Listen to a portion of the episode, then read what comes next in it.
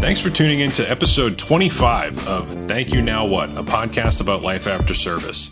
I'm your host, Matt DeVivo. The show is produced by Ben Murray. On today's episode, we spoke with my buddy Brad Thomas. Brad is a retired U.S. Army Ranger and veteran of Operation Gothic Serpent in Somalia in 1993, as well as Iraq and Afghanistan in the global war on terror. He stayed connected to the special operations community by reliably outfitting today's warfighters with the best equipment to do their jobs. In 2017, Brad teamed up with some other special operators to form the rock band Silence and Light, a union of his professional military experience and lifelong love of music. So I remember hearing like Nirvana for the first time low crawling down the barracks hallway, you know, buffing the hallway, you know, at two in the morning or whatever it might be. That's that's kind of like the first time I remember that. And when I think back to those times and when I go to Fort Benning there's this overwhelming feeling, and I haven't been able to pinpoint it with a word. It's not uneasiness, but it reminds me of the time in my life when, like, I didn't know what tomorrow brings. We hope you enjoy our conversation. Thanks for listening.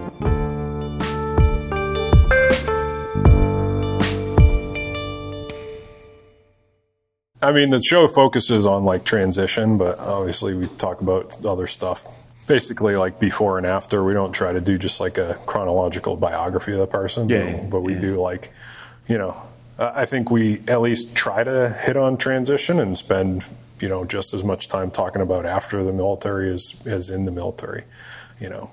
Try to avoid like the war stories all the time. If something's Yeah. like interesting, like we, or if you just want to like get off it, then you know, just be like, "Fuck that."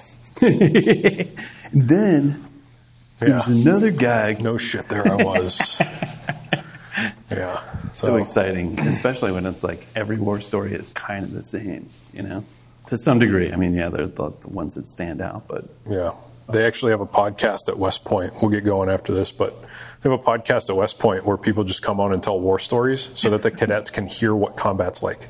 The intro is basically like, no shit, there I was. And like, oh, a frag came right over the wall. And it's like, they're feeding this stuff to the West Pointers so they understand what combat is like. probably a good thing, I guess, if it can help.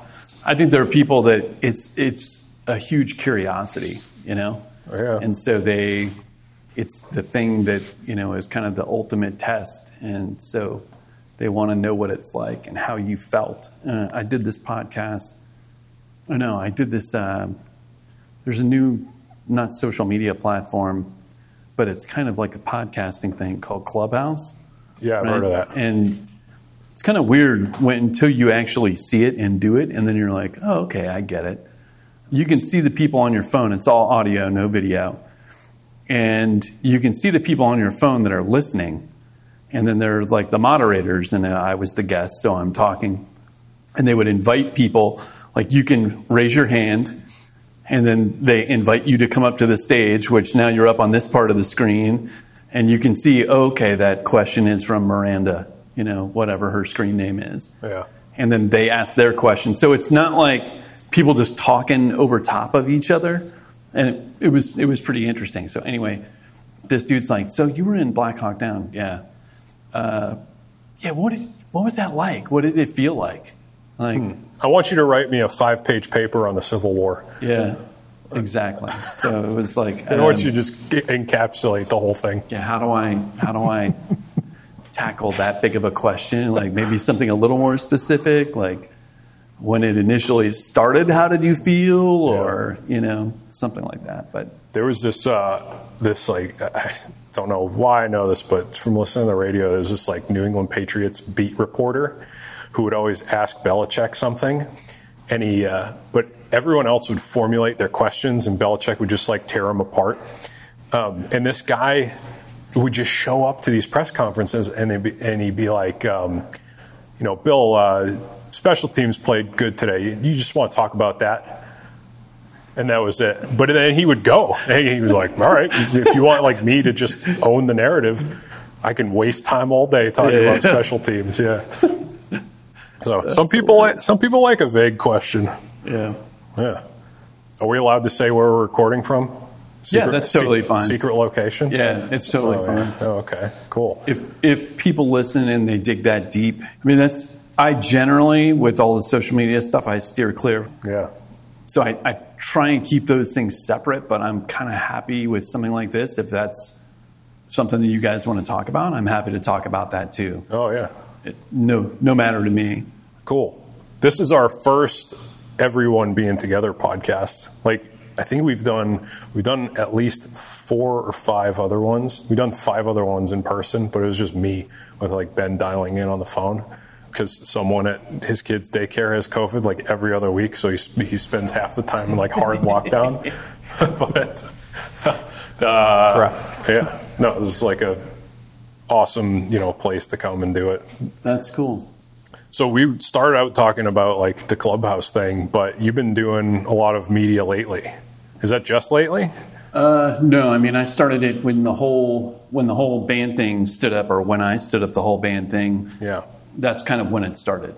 Okay. And uh, I I wasn't really like I I had an Instagram page prior to that, but it was like 60 likes on a picture. You know, it was just kind of friends and inner circle people. Yeah. And as soon as I announced, like, hey, this is what I'm doing, it just started to grow. Okay. And then, you know, would get hit up by podcast people because I posted a few photos trying to be more public about who I was and the things that I had done only from the perspective that I wanted people to know that I'm legit. It wasn't, you know, like, look at me, I used to serve in this unit or anything like that. It was more like, and part of the band uh, mission statement, if you will, is to kind of be an example for people to say, hey, I've lived the dark times, I've lived through stuff that's been incredibly painful, dealt with the after effects. And if I can figure out a healthy and creative and positive way to get some of this stuff off my chest and do something and give back to the community, if I can do it, anybody can do it. Yeah. That's the only reason I really started posting any military photos.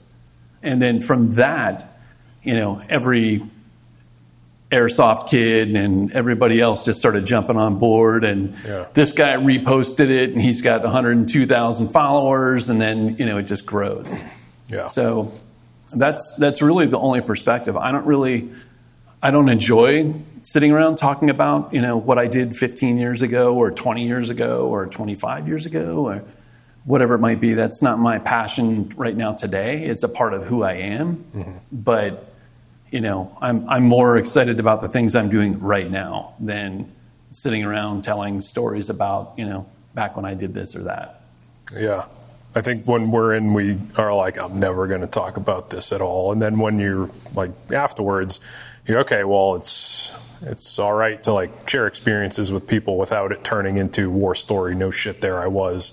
But like, I think that's part of the reason that we started this show is like we need to talk about transition stress. Um, we need to talk about not even stress, but just like transition as as a thing that we all go through. And it doesn't have to be like dark and depressing all the time. It can be like just informative. Like, what are these other people like me doing at, at this transitionary point in their life, right? So you know, it becomes easier to to just have types of conversations. I think the farther, at least from my personal perspective, like the farther I am removed from leaving active duty, right? Yeah. Uh, yeah, the day you walk out, you're still kind of like all zipped up. And, yeah, uh, it takes. yeah. It takes. So what I've kind of noticed is that there's a there's this cycle, and you first separate, and you're excited because now I don't have to do what the man tells me to do when the man tells me to do it. Yeah. And if I want to experiment with smoking weed, or if I want to do whatever. Uh, you know, I can do those kinds of things, and nobody's holding my hand, and I'm not going to get an Article 15, or Yeah. you know, and to some degree, serving in special operations is challenging because, as you know, you know, to just maintain your status there, it's you have to prove yourself every day. So all of a sudden, that guard comes down, and you know, who am I now? Now that I don't have to do that, how do I still find importance? You know, how do I find purpose that what I'm doing is important as what I did, you know, a year ago or 20 years ago or whatever it might be. Yeah. And so there's this high that comes from now I'm I'm out and I can do whatever I want to 18 months, 18 to 24 months is when the guy realizes that it's not all cracked up, you know, not all that it's cracked up to be. Yeah. And man, the the brotherhood that I felt isn't the same on the outside. And what I'm doing isn't as important as what I was doing then. And all that stuff starts to pile on. And to me that's that's kind of like the start of transition. Hmm. You can't really understand the transition piece until you go through it. I don't I don't believe. On our last recording or the episode we posted this morning, maybe it'll be two before this one we bring up this recurring thing that's like uh, identity, community, and purpose, right? Like wholesale forfeiture of all three the day you step out. Not to make it sound like that drastic, but it can be or can feel like that at times. Sure. And our guest, Noah, personal friend of mine, asked, uh, How'd you come up with that? And I was like, I didn't come up with it. Everyone on the show has come up with it. Like we've done, you know, two dozen episodes now, and it's like all I have to do is listen to other people to learn about what transition's like. Like I'm I'm never just going to come up with the answers. You know, I don't even think a lot of people understand like the right questions to ask. For example, and I think I talked to you about this when you came up to New York City. And it took forever for me to figure out how to go to the fucking doctor. TRICARE assigned me a doctor that was in Manhattan it cost me $47 to park my car for an hour to go see the doctor. Um, this doctor had no history of who I am, what I've done, other than my now pile of medical records that I have from the military. And I went in because I was having chest pains, and he accused me of using cocaine. And uh, I'm like, dude, I, I probably, I still have an active TS clearance. Like, you know, that's that's not something that I've engaged in. Like, I have a heart problem. I don't know what it is. I run. I'm in shape. You know, yeah. I've been here for three weeks and I'm having a problem. It turned me off so much that you know I never went back to the doctor. Yeah. And you know, the first thing he wanted me to do with chest pains was take off all my clothes and stick his finger in my ass to do whatever. I have no idea where that came from. Who's and, this Dr. Vinny Boombats? he was a gigantic Russian dude. Oh. Barely spoke English, and it was like, "I treat you like human. I treat you like human." And I'm like, "Dude, you're not taking my. I'm not taking my clothes off, and you're not doing that. No." And uh, anyway, it caused this whole rift, you know. But to me, that was so. Who do I call to fix the problem? Mm. I don't have a TRICARE number. When I left, and I, I don't, I don't want to go back and talk about. Okay, I transitioned 11 years ago, so I'm sure things are much different now mm-hmm. um, than they were then. I didn't have, and when I left, it was literally, I filled out forms with an email that I knew I was going to have and an address at where I thought I was going to be living. I never ended up living at that address. So somebody at 955 Metropolitan Avenue is probably getting all my VA mail and things like that. There was no set up your online account or any of that stuff. There's none, none of that. Yeah. So who do I call? Do I call back to Fort Bragg to the med shed and ask, you know, who do I call at TRICARE or can you get me a number? Is are they my fallback? You know, how do I solve this problem? And in some cases, and I've said this before on a number of podcasts, one, one of the things that I tell guys that are still in is in some cases, you're at a disadvantage because everything is self contained. And what I mean by that is, you know, regular Army 82nd guy knows where finance is on post. He knows who to call. He knows the office that takes care of transportation issues, like with a PCS move, or he knows uh, the medical liaison, whatever it might be. Like those people are forced to use the military system. And then when you leave, special operations, I don't care what unit it is, you know, generally all that stuff is taken care of at the unit. So you're, you're to some degree at a disadvantage with your knowledge of how the system works, you know? Yeah. The army or the military is like a big parent, you know. yeah, it is. It's like I I brought this up on our very first episode, and people made fun of me afterwards. Like I got a couple texts that were like, "You really didn't know how to find a dentist?" Like, no, I just go to the dentist. Yeah. right? Like it's there. Whatever smoke bomb hill dental clinic show up what's your social security number Ardennes. we're gonna we're gonna give you whatever person this is to fuck around in your mouth for a while until you know you're not on a dental profile all right cool Yeah. so we touched on the band a little bit so we, maybe we dive in there Sure. so what came first the, the song name or the band name Definitely the band name. It was just kind of a.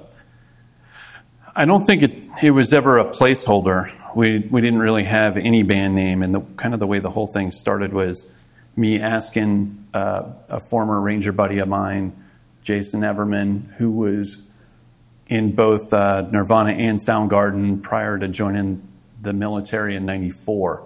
Yeah. And uh, he and I had connected years and years and years ago, and we're really close. And anyway, I had been kind of kicking around ideas of how to, how can I give back to the community? I don't, I don't want to stand up a foundation.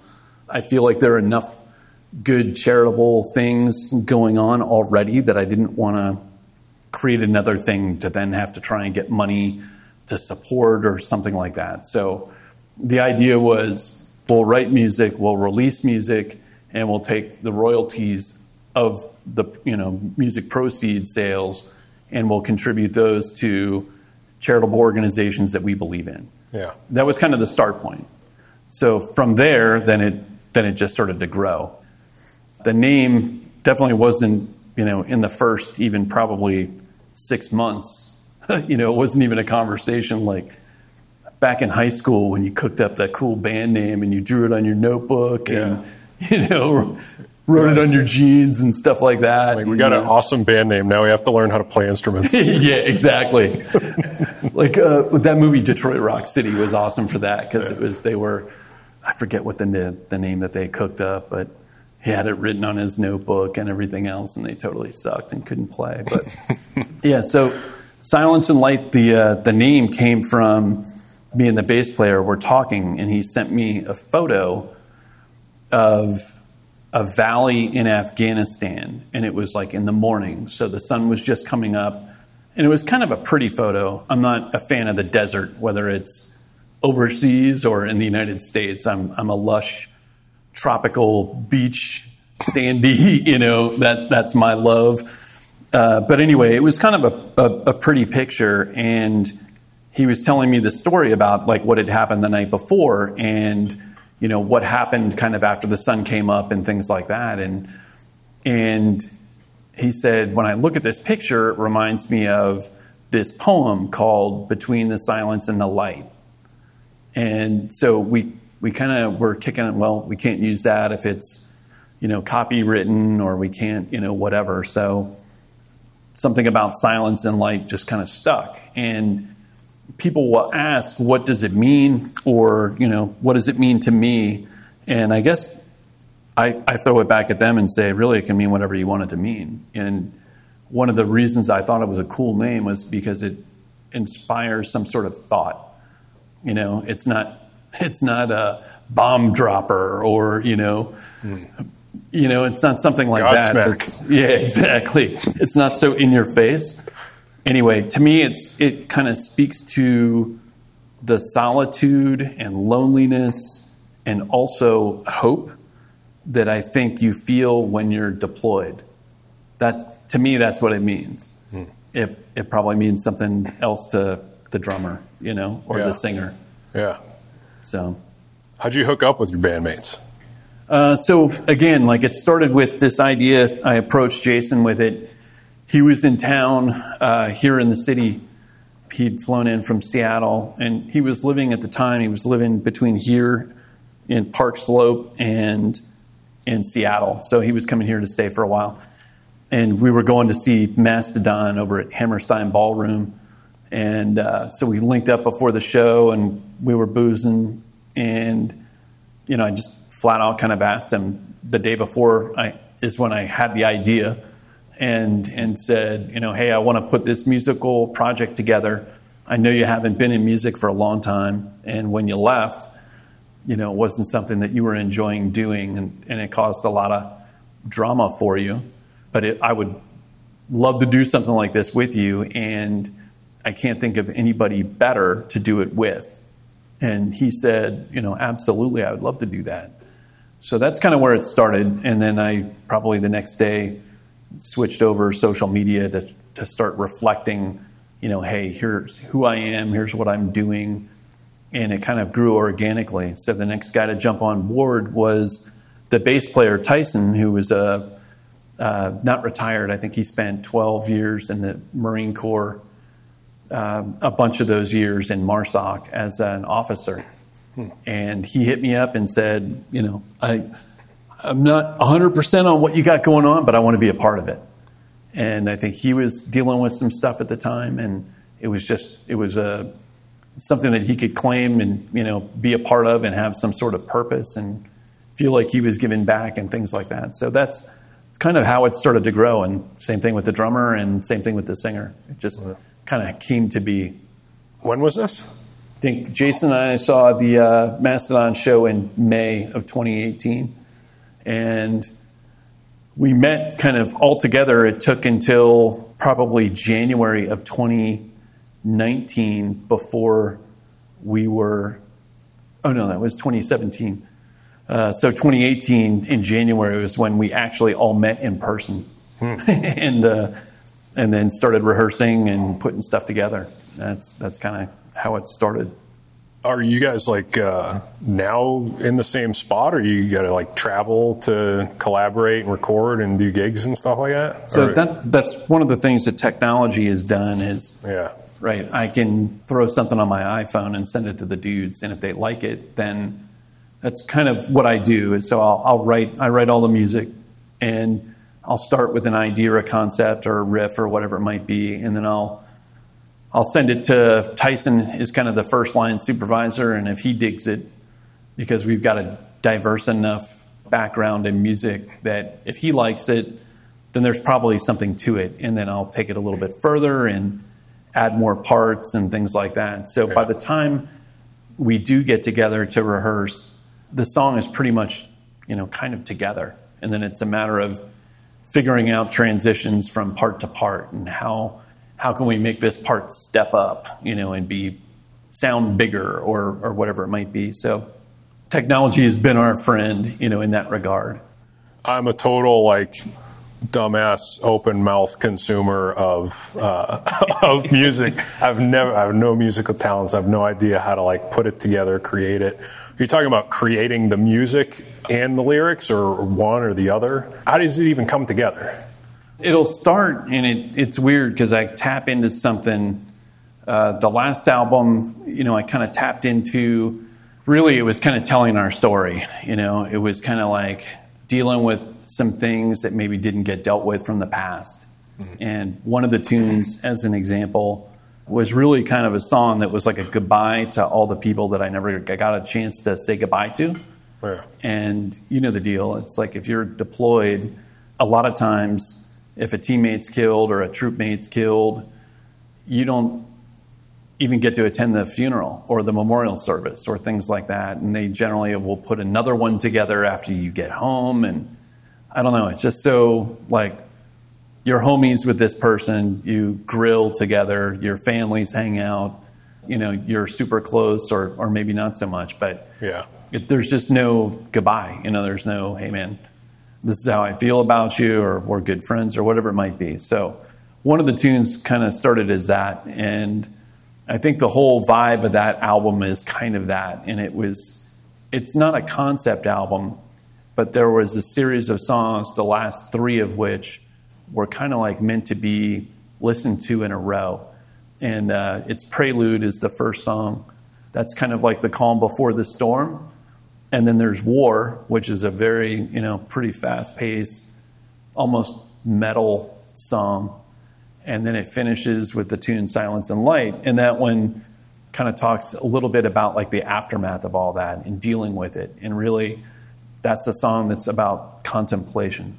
So in a long roundabout way to answer your question, it's uh, I kind of tap into something and it's like a vibe. And I don't know where it comes from. It's not like I'm trying to sound like something or trying to play a song like, and I'll say, I want to do a song that's like aggressive and upbeat and fast. And then I'll just kind of fiddle around on the guitar until I find something. Yeah. And some days I'll find two or three things, and some days I won't find anything. You know, so I just kind of fiddle around with it until I get there. I used to play guitar and I played everybody else's music. You know, it was when I picked it up, I wouldn't, it's not like I tried to write anything. I would just, I could play this song or let Yeah. me play Van Halen or let me play ACDC or whatever it might be. Yeah. And uh, this is very much like I don't, I don't really play anybody else's music right now. I just pick it up and create with it. And so that's, that's kind of cool. So the first album was very much like that dark of deployment, you know, of my last, I don't know, maybe 20 years in the military. It was kind of like putting a closure on that. And with, I think, some of the negative shit, you know, some of the bad stuff. And this album, I totally tapped into something else. It's interesting because we actually wrote a whole album and we're kind of doing some of the final rehearsals and i came in with a new song and that's like i always continue to improve right so if like Yeah. not every song can be the best song if i find something better i want to replace the worst song with a better song right so we kind of do that the whole time we're we're writing until we get to a point where we're going to record so i came in with this new song and everybody's like whoa I really dig this, except that song was really different than any of the other stuff that we had written to date. And so we came to this fork in the road of do we continue to write the same album over and over again or do we, you know, go in a new direction and kind of explore a little bit? And so I just continued to write stuff more like that. I feel like I'm rambling, so That's fine. You're the, the episode based on you, not me. yeah. I always thought that was kind of fucked up because I would go to memorial services for buddies I knew but wasn't on the same team as, and was like, his team's like still over there and they're they're not here, and it, but it's like his family's stateside, so Yeah. you have to do it. There's no best way to do it. But I always remember that aspect of it. Either it was like you weren't going back to do it with someone from your own team, but also when it was someone from a different team, it's like the rest of this guy's crew is not here right now. Yeah, Yeah. yeah. I had uh, a buddy that was killed in Mogadishu, and his wife, when she found out, she was like, "Oh, I want you know, so and so to be the person that escorts the body and et cetera, et cetera." And I guess they were trying to figure out somebody to assign to that. Yeah. And that was also way back, like pre-war. There wasn't any, you know, things weren't figured out quite the way that they're figured out after 20 years of war. Yeah. And uh, anyway, she's the person that she selected had been killed too. And when she heard that, it was like, man, totally floored her because I don't think she realized uh, the scope of what had happened. And at that time too, again, it was like pre-war. There, there was no.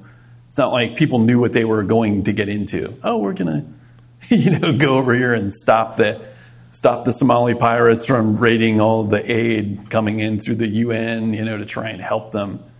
You know, I don't think anybody knew what was coming. Yeah. If you want to go to Somalia, we can spend a little time there. I'd rather not go to Somalia because it was a fucking shithole.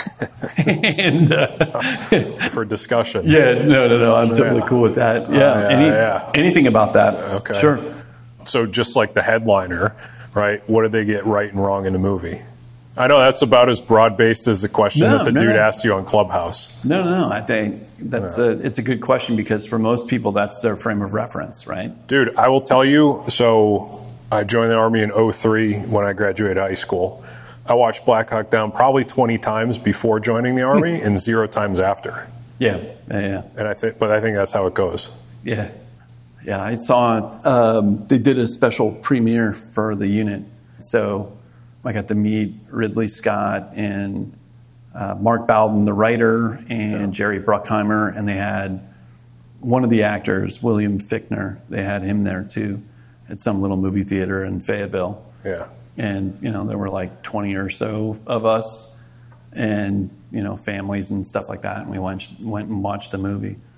And I thought that they did a pretty good job with it in terms of probably that the accuracy of the timeline, like who was where, when was this.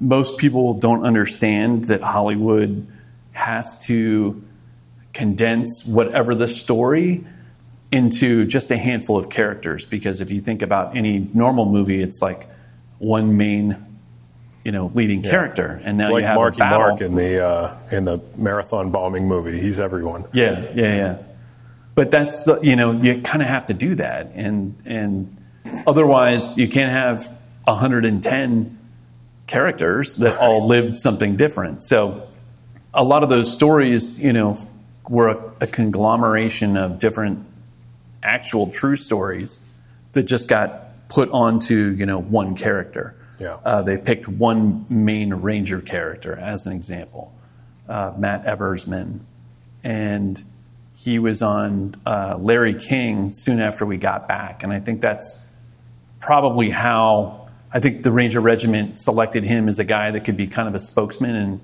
openly talk about it. So anyway, he became the main Ranger character, and I think that's the only thing that that kind of didn't show every aspect of the battle, you know, which is totally fine. I think that there were some things that were left out, like the, a lot of the stuff that I did. That's really where all the casualties were happening, was you know driving around all over the city looking for the crash site and doing it multiple times. Like that's literally where 90% of the casualties were coming from. So that wasn't really depicted. Some of it was depicted like turn now, you know, and we'd drive past and turn at the wrong spot and get ambushed and things like that. But there was no sustained. I think it was at that part of the battle in the movie they were flashing from here are these guys that were a part of the unit guys, and here are these guys and different, you know, leaders yeah. and stuff like that. So anyway, I think it was it was pretty good. I don't think it was as violent. Like I don't think you can even come close to as violent as it was. Comparing that gunfight to other ones that I've been in other places, you know, it, it's not even close, not even anywhere close. Were you using like paper maps? You didn't have the. Uh, did you have FalconView yet, which is also a piece of shit? we didn't have. Um, I think you know one person in the vehicle may have had a map, like maybe the the person in charge of the vehicle. I don't think that even that you know probably knew where they were going, or you know, there was no like send a grid kind of stuff happening. I think most people take for granted that like, oh, nowadays everybody has radios. Everybody has a radio, yeah. and not everybody had a radio then. So how do you put out information in the middle of an incredibly violent gunfight? Where you can't be in the street because that's where all the action's happening, but that's where you have to be to do your job. And we can't have this big leaders huddle, you know, and then yeah. go go tell all the men what the new plan is or whatever else. So in my mind, it was just a great big like communications nut roll where yeah. nobody really knew what was going on. Maybe the guys at the upper level that had radio connectivity understood like, oh, we're doing this now, or oh, we're doing that, you know. Nobody at the lower level had any clue. What was it like when you know nowadays or maybe not even nowadays anymore but like during the early 2000s early 2000 teens most people had combat experience when you looked at your enlisted leaders most people had been there done that can teach you a thing yeah. or two at yeah. that point we had very short sporadic conflicts and if you missed it you missed it yeah so like who do you look up to as like a young what were you like a e4 or something yeah it was an e4 yeah at the time. Um, yeah, I mean, your squad leader in the Ranger Battalion, you know, your squad leader or team leader is your that's your lifeline. You know, that's where you're getting your information. That's your first guy up the chain and things yeah. like that. And yeah. uh, we were all kind of like peers at that point. So my my squad leader wasn't even on my vehicle. My buddy was the TC of the vehicle that I was on, and I was kind of a freelance saw gunner and I only carried a saw gun because it, it had more bullets and it could shoot faster. And I could carry ammo for it and uh, in the vehicle. I didn't have to carry it on my person necessarily, but I felt like it was just a more violent weapon, so Yeah. I elected to carry that. But yeah, in terms of in terms of all that, when I first got to the Rangers, it was right after Panama, so even the privates and other you know PFCs that hadn't been to Ranger School had uh, CIBs and combat scrolls and jump stars and things like that, and so in my mind, those guys were all heroes. But by '93, you know, if you figure back then, because there wasn't war, a lot of people were joining the service to pay for college. So most of the people that were in the Rangers with me got out right after they did their four years, and they were either peers of mine, and we all kind of joined about the same time, or uh, they came in a little bit later, or whatever. Most of the people before had moved onwards and upwards, you know. So my squad leader and team leader from when I first got to the Ranger Battalion had all gone to, you know, be RIP cadre and then had gone on to other units or wherever they might have, or got out of the military. So So, what's it like having combat experience when the rest of the army largely doesn't? it was interesting. So, so there were there were Panama guys when I came in, and also I was in basic. I was in AIT when Desert Storm kicked off, and uh, you know, so there was the only other unit on Fort Benning. There were most people don't know this because Fort Benning was such a huge military installation in the 90s, or early 90s, and probably until recently. The only active unit on Fort Benning was the Ranger Battalion, and at that time, there was another unit which ended up becoming a part of Third ID, which was like an, an armored group. Mechanized infantry. Yeah. Yeah. And and that was it. So everything else on Fort Benning was like a military school. Like you had airborne school, you had ranger school, you had Pathfinder, Jumpmaster, all those schools, but those people were only there for three weeks. They weren't there as like spent a career there or whatever. So anyway, when I got to the Rangers, there were Panama guys, and then there was the unit that was kind of across the street, which was we called it the dollar ninety seven because it was the 197th Infantry Brigade, but it, we called it the dollar ninety seven. And uh, those dudes were all walking around with CIBs and stuff like that. So we would be at the mall on the weekend or whatever, and people were thanking the the dollar ninety seven guys because they had been over to Saudi and all that stuff. And uh, yeah, it was a pretty funny time.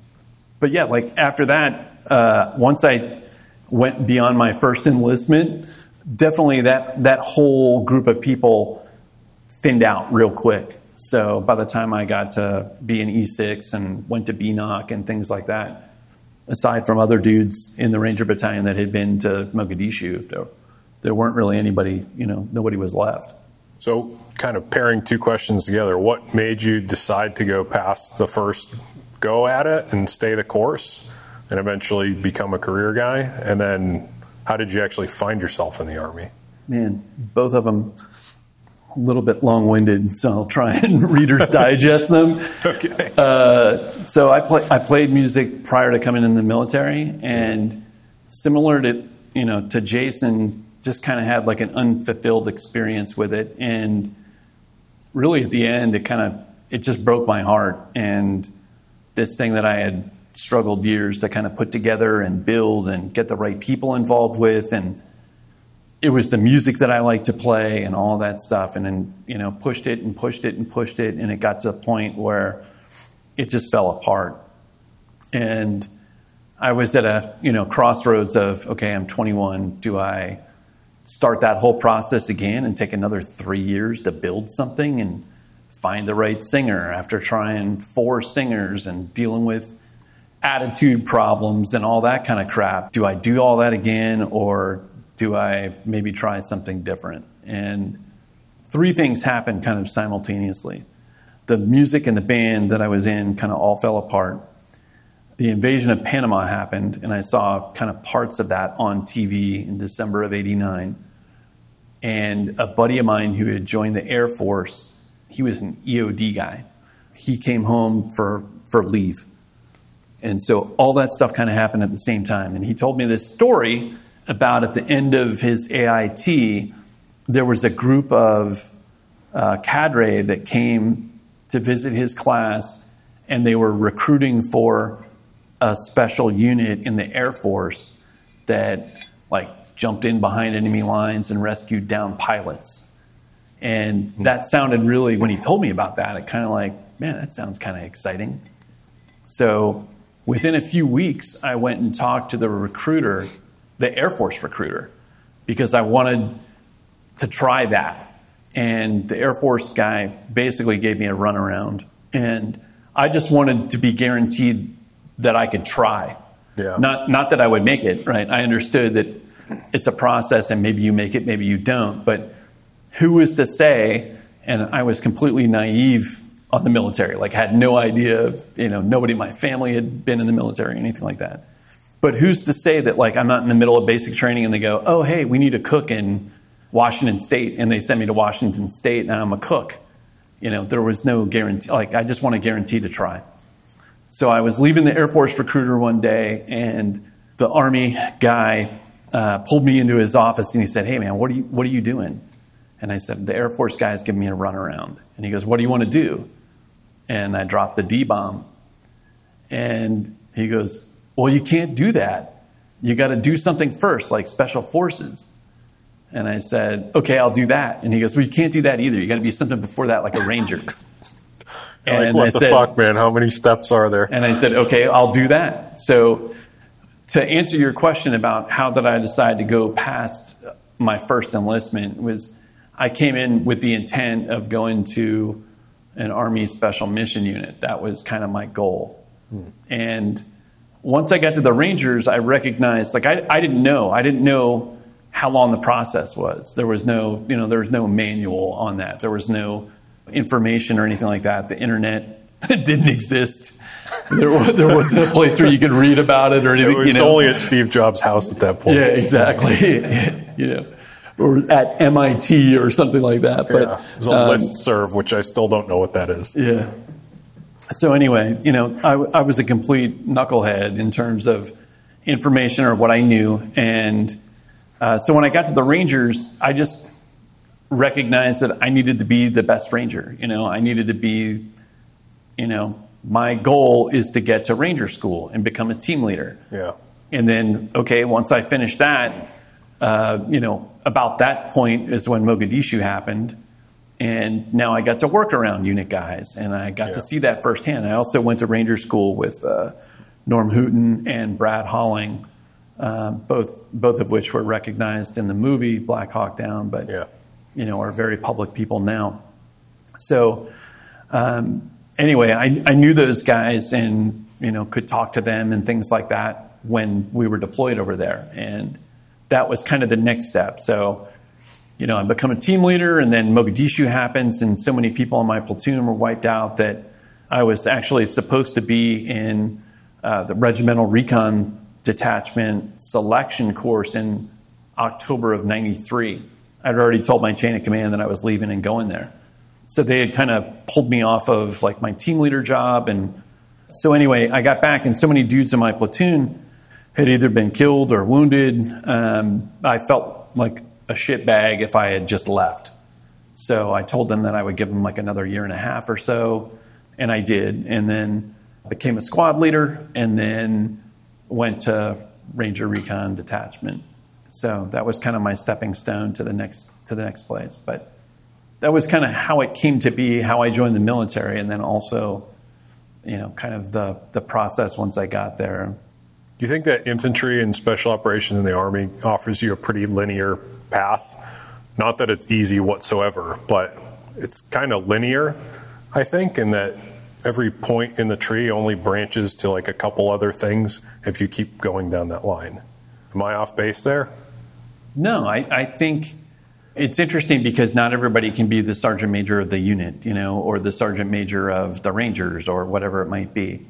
And, you know, that's one of those things that as you stay in, the peer group begins to get smaller and smaller. And at some point, you know, it's only a handful of people that are competing for those spots. I, I don't know. There were there were aspects of the military that I loved. One of them was pay.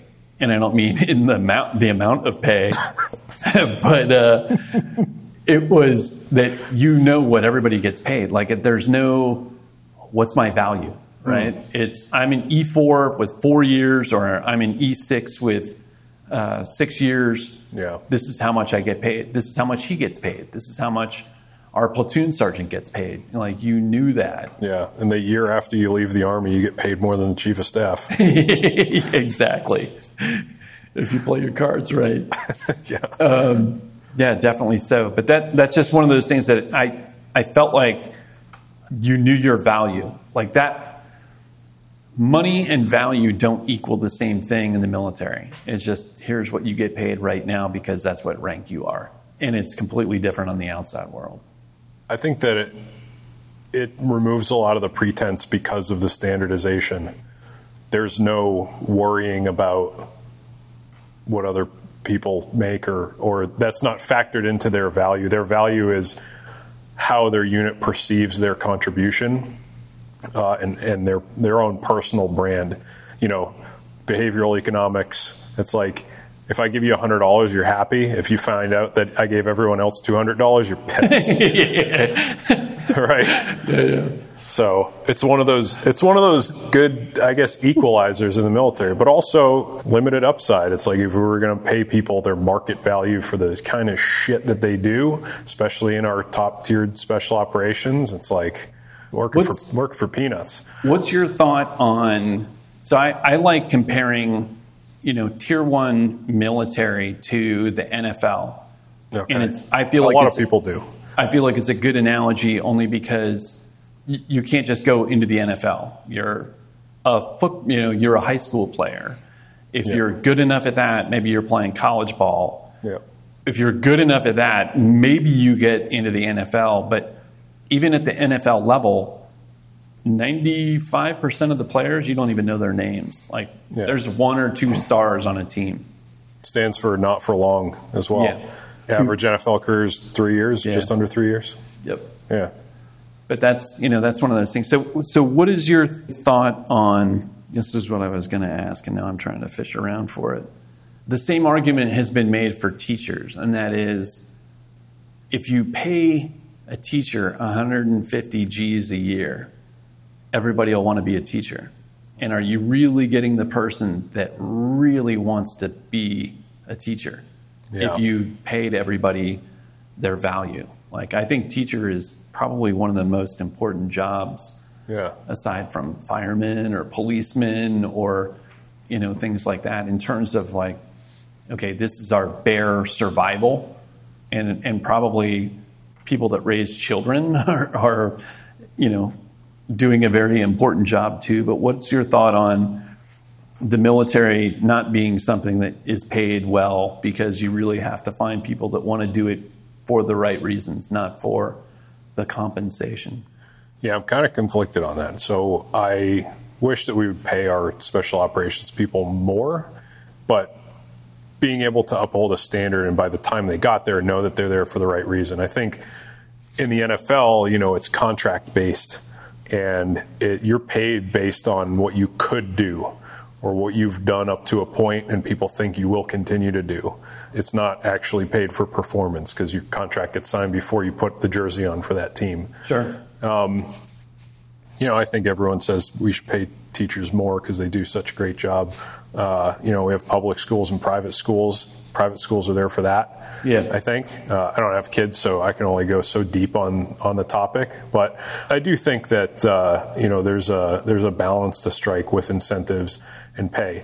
I, I don't know that people would be rucking hundreds of miles and you know blowing out their knees and trading gunfire in the middle of the night and and sucking ass on a mountain in Afghanistan to earn what you could earn as like a mid-level manager at like GE. Yeah. Um, but what you made me think of was I think I had some econ professor explain this about uh, how police are compensated, right? So you trade high power with low pay. Like you carry a gun, you have the power to arrest people, you have the authority of the badge. I know I'm like treading, talking about police in 2021, but you have lower compensation because you have higher power in your job. However, you have a big pension. So well, not a big pension, but a steady, Yeah. a steady, like reliable pension at the end. So if you if you go for all of those years at a lower pay rate, which I think in fire and police gets very stratified at the top, but you're talking about a very like small handful of people, Yeah. like chief of department, commissioner, whatever. But if you're willing to accept that lower pay for a longer period of time, there's a pension waiting for you, and that's like security and retirement. The military has that too, right? They have Yeah. uh, like a, a military retirement. I try not to call it a retirement. I try to call it a pension because I think it, like there's no way I would like if I stayed in for 20 years and cashed it out at 20, I'd be 38, which is where I'll be in two years anyway. Right. It's a pension. It's not a retirement. Yeah. And Yeah. it's like we talk to people who've gone past the 10 year mark, and there's always that pull to like just make it to 20. You know, Yeah. just make it to 20, and you're, you're giving stuff up by not making it to 20. So we talk about that with people too.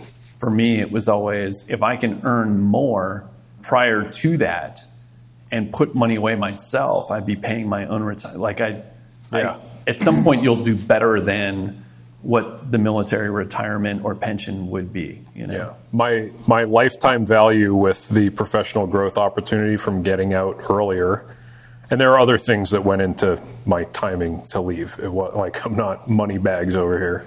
I kind of explain that away by saying, well, okay, the professional growth that I get in the years leading up to where I would have retired, lifetime value is going to be worth more. So, I, so I, I was never bothered by that argument. I mean, I certainly like considered it, but then did cost benefit, whatever. Decided I you know, believed in myself and that like that was something I was fine with leaving on the table. Yeah. For me, the timing was such that, you know, I I made E8, I think, in like 12 years and was pretty fast along with rank. So pay was never really, Yeah. but I was kind of done with the whole thing until the combat started. So it's like I got, I got to where my goal was. I achieved that level of this is where I want to be, recognized that every day is, is a competition just to stay there. Yeah. And it got very boring very quickly just because it was a cyclical, oh, now it's time to do this. Now it's time to do that. It's this time of the year again. And kind of grew old very quickly. And about that time was when the combat thing started. And then that was a new challenge. So that kind of kept me happy until maybe 15 years in. And at 15 years, 16 years maybe, was kind of okay, now I've done the combat thing. How, how many more times do I need to go do this to prove to myself that I can do it? Or is there something else that I'm looking for? Yeah. And, and that, anyway, it, at that point it became like, well, now I'd be dumb to get out because I only have a handful of years left. But I remember getting to the unit and seeing people that had served there for like 16 years and they were legends. You know, there was no war then. Uh, and like you mentioned, aside from a handful of conflicts, if you were lucky to be a part of it, you know, maybe you got to be legendary in that manner too, but most people had not. So it really had to do with like the longevity of how long they had been there and how physical they were and their scores on shooting evals and things like that was what gave them legend status. And when I first got there, I thought, I'm never leaving here. Like, I love it. And it's like working at Disneyland. But after a handful of years, you know, maybe five years in total, I was ready to move on to the next thing and challenge myself. And so it wasn't until then that I started thinking about why am I different than the legends that spent 16 years in the building or that deployed 19 times? Or is it that I'm scared to deploy to combat? No, I've done that. Is it that my family life is taking a toll? Maybe. But what is it that is different that I'm, I'm ready to move on? And I probably learned the most about myself then in terms of needing something to challenge myself. You know, like I, I need something to do that's not, I can't just be happy with, okay, now I'm here and, and that's it. And my life is going to go no further. What else can I do? using the NFL analogy, you know, there not everybody can be a commentator. Not everybody can be a personality on TV uh, on the the halftime show. Yeah. And only certain dudes can do that. And that's that to me would be like the ultimate. Like this guy that goes and plays in the NFL, he crushes it for a handful of years, has a great brand, leaves intact, does the commentary thing, writes books, whatever. You know, OJ like, did that. Yeah, movies. yeah. Hey, wait. Yeah. Not to Hertz commercials. And the Naked Gun. Yeah. But you know what I mean? It's it's it's being more than just that thing. Anyway, I, I've had a conversation really recently, and I'd be interested in your thought on this too. Somebody asked me, like, was it hard for you transitioning? Was it hard for you uh, to get out, and how did that process go, and everything else? And and to be honest, I never really struggled. I feel like I stayed plugged into the community that I came from and dudes that I love and would do anything for to help out in any way. I, I stayed plugged into that. And also, I guess I never fully identified as just my job. Like what what my job is is my life. It's my everything. And I never fully identified with that, you know? Yeah. Like I'm more things than an operational guy. I'm a father. I'm a son. I'm a husband. I'm a musician, whatever it might be. But I'm all of these things, not just, you know, an operational dude. And I feel like the people that struggled the most, that I've seen that have struggled the most, are people that have wholly identified with, you know, the thing that they do. Yeah. And so when it's either taken away by injury or it's taken away by being wounded in combat and they can't do it anymore, it's it's like that Uncle Rico thing, right? Where it's like they just never get beyond it and Yeah. they struggle with it.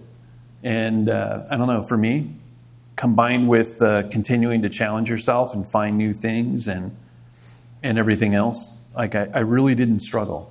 I didn't have some moment that I felt like, man, this is horrible. I'd rather be back there. So I'd be interested in your thoughts on that and if that's something that you witnessed. Like, so the example I gave is I've seen dudes that were literally probably the most amazing commandos that that you could possibly be. Dudes that were phenomenal, second to none. And and they were utter failures in pretty much every other aspect of their life. So is that being a good human being? Is that being good at all of the aspects of your life, or is that just being good at this one thing? My resume before joining the military was high school student. so I had absolutely zero like life experience before coming in and I think it would probably was very easy for me to just like pick up my wholesale identity at this, you know, supply room along with my gear. I don't think I struggled with it either more than more than you normally would, right? And just like just typically like leaving all your friends and you, the the thing that you know how to be good at because that's another thing. It's like if you do a specialized job at a high level, you're like, okay, this is the thing that I'm best at professionally in life. Now I have to go find another thing to do really well. And some days it's like incredibly refreshing and invigorating because you're getting to learn, you're getting to do things for the first time. But other days you're like, you know what, man, fuck it. Like I used to be the best at this other thing. And I just want like one of those days where I can just enjoy being like really fucking awesome at something. Yeah, yeah. Um, and I don't feel like struggling today. Yeah. You know? So yeah, I mean I can see how some of that some of that goes. You know, you made a comment about the choice being made for you for some people, right? Whether you're injured or otherwise due to family stuff or the the world tells you when to stop, you don't get to. Sure. And some people that's just retirement. Yeah. That's just like you got you got old man and it's not there for you anymore. Like you got to find something new. Yeah. Right. And so a lot of those people just choose something that's like very close to or military adjacent. And if they get still get fulfillment out of that, great. But sometimes it leaves a little bit lacking as well because it's not the real thing anymore. I think also too, and I've had this conversation with people, but even to some degree, you can go out of the military and still go do a very militaristic job other places. And that, that's not really transitioning either. And as long as this is not a, a uh, PC term, but you know, I grew up, we played Cowboys and Indians, and at some point you can't play Cowboys and Indians when you're 73. At what point does it end? And at what point are you doing something else? And that's when your transition begins. So if you stay in the military and you're at 30, you know, whatever it might be, uh, and you get a job, and we've seen people that you know work as GSs, and that's great. You know, I don't think there's anything wrong with that at all. Definitely, there's probably a transition with those people too. I think it's a different type of transition. Yeah. Because now you're not you're not the hero that's rolling out the door to go fulfill the mission. You're the guy that's supporting that in some way, shape, or form, and that probably has its own challenges. But yeah, I don't think people tend to think of things in those terms. Yeah, even the small stuff like well, maybe not small stuff, but like physical fitness. It used to just be part of my job. Yeah, I wouldn't necessarily like hit the gym unless I had a lot of spare time on my hands. But now you know, if your job is like computer based or you're just like any other professional person walking around, that's like also a piece of your identity. You know, I'm, I'm, a freaking physical specimen, right? Yeah. When I was in my 20s, kind of more like the Uncle Rico thing. yeah. Um, I think I when I first left, I took to like being that dude who took rec league sports maybe a bit too seriously, but I was I was self aware about it. Yeah. So I wouldn't I wouldn't totally go off the deep end, and people be like, "Who the, who is that guy?" But I'd be like, you know, like, I really want to do well at this. I was like plugging a really small plug into a big hole. Yeah. right. Yeah. yeah. But also too, and this this is another thing that I'm guilty of, even with the band stuff. It's like you're only as fast as your slowest guy, you know? Yeah. And so there are constraints with everything in life. And so just because I'm ready to go do X, Y, and Z at this pace doesn't mean that everybody else in the group is able to do that.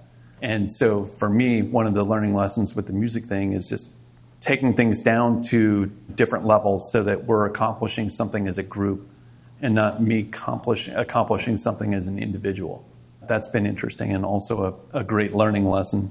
You know, it applies in the military. You learn it very quickly when your brand new private falls out of the run and you make the other privates carry him up cardiac hill or whatever it might be, or dude becomes a heat casualty and now you got to carry all of his stuff too. Like it doesn't just go away. Yeah. So outside of the military, I don't think people get that. It's more of an individual thing. It's more of a, and I feel like places that are successful understand that and kind of encompass everybody and not to be fair. Yeah. Because I hate the word fair. but but they get that. Yeah. I choose meritocratic over fair. That's where I want to be. Maybe somewhere where there's there's the right type of recognition and, and responsibility payout versus fair. Yeah. I think I share your disdain for the word. I remember one time and uh, I've got some teammates that will echo this, but someone said, Well, this is still the Army. And man, it was like someone stuck a knife in my chest when they said that. Yeah, definitely heard that. Yeah. Yeah, that's a that's a big one. I think, so I fair, several people fair picked up. this is still the Army are two two that I hate, and Yeah. uh, and a third is no. Like I do not like being told no. Hey everyone, time for this episode's intermission. We want to give you some more info about Brad's band and some of the organizations they support. You can check out Silence and Light at silenceandlightmusic.com. There you can find links to their Facebook, Instagram, Spotify, Apple Music, YouTube, or just go search directly. I think you know how to do that. You'll also see links there to support Warrior's Heart and the Marine Raider Foundation. Warrior's Heart private licensed healing centers specialize in substance abuse treatment and co occurring psychological disorders with special attention to post traumatic stress, unresolved grief or loss, and moral injury. For more information, check out warriorsheart.com. The Marine Raider Foundation provides support to active duty and medically retired members of the Marine Corps Special Operations and their families, as well as families of Raiders who've lost their lives in service to our nation. To find out more, go to MarineRaiderFoundation.org. If you're interested in more about the podcast, you can go check us out at thankyounowwhat.com. We have our entire backlog of episodes and descriptions. You can see links to our Twitter and Instagram, both Thank You Now What. Uh, maybe pick up a t shirt if you want. You can also email us at thankyouNowWhat at gmail.com for any show feedback. If you really like what we're doing and you want to contribute to the show, you'll see links for PayPal and Patreon. Patreon subscription starts just a dollar an episode, so click the link or head to patreon.com slash thankyounowwhat to see more. Please know that through PayPal or Patreon or, or any other way you support us, uh, that when you share in the cost of doing business with us, Whatever doesn't go straight to production costs gets redirected to nonprofits that support or honor veterans. A very sincere thank you to those who take part. We're always very humbled that people enjoy the show enough to do this. As far as intangibles, we appreciate any interaction on our social media as well as any reviews on your favorite podcast player that you're listening right now. Finally, the simplest thing you can do is tell someone about the show so we can keep spreading by word of mouth. Thanks, and let's get back to the episode.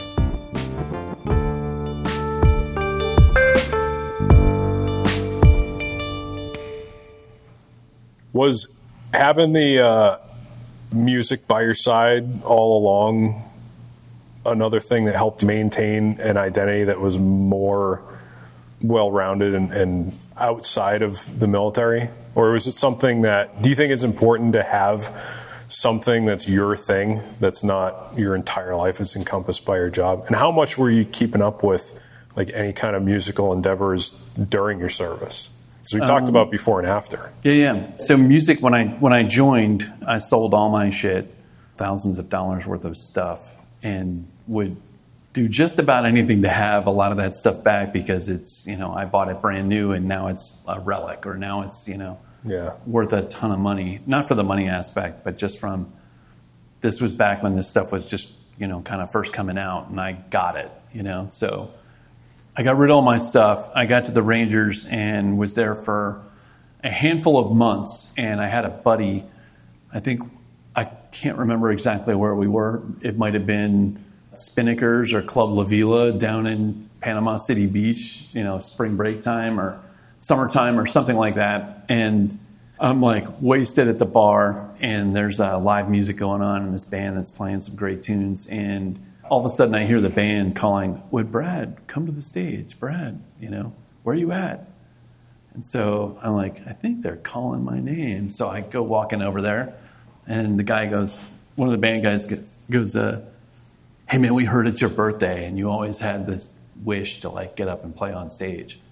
and I was like, Okay, sure. So we figured out a tune that we all knew, and uh, I went up and played, and I pretty much blew away everybody that was on the stage. And I think that was the first time that like my friends at the time saw like, oh wow, shit, dude can you know, dude can do it. Yeah.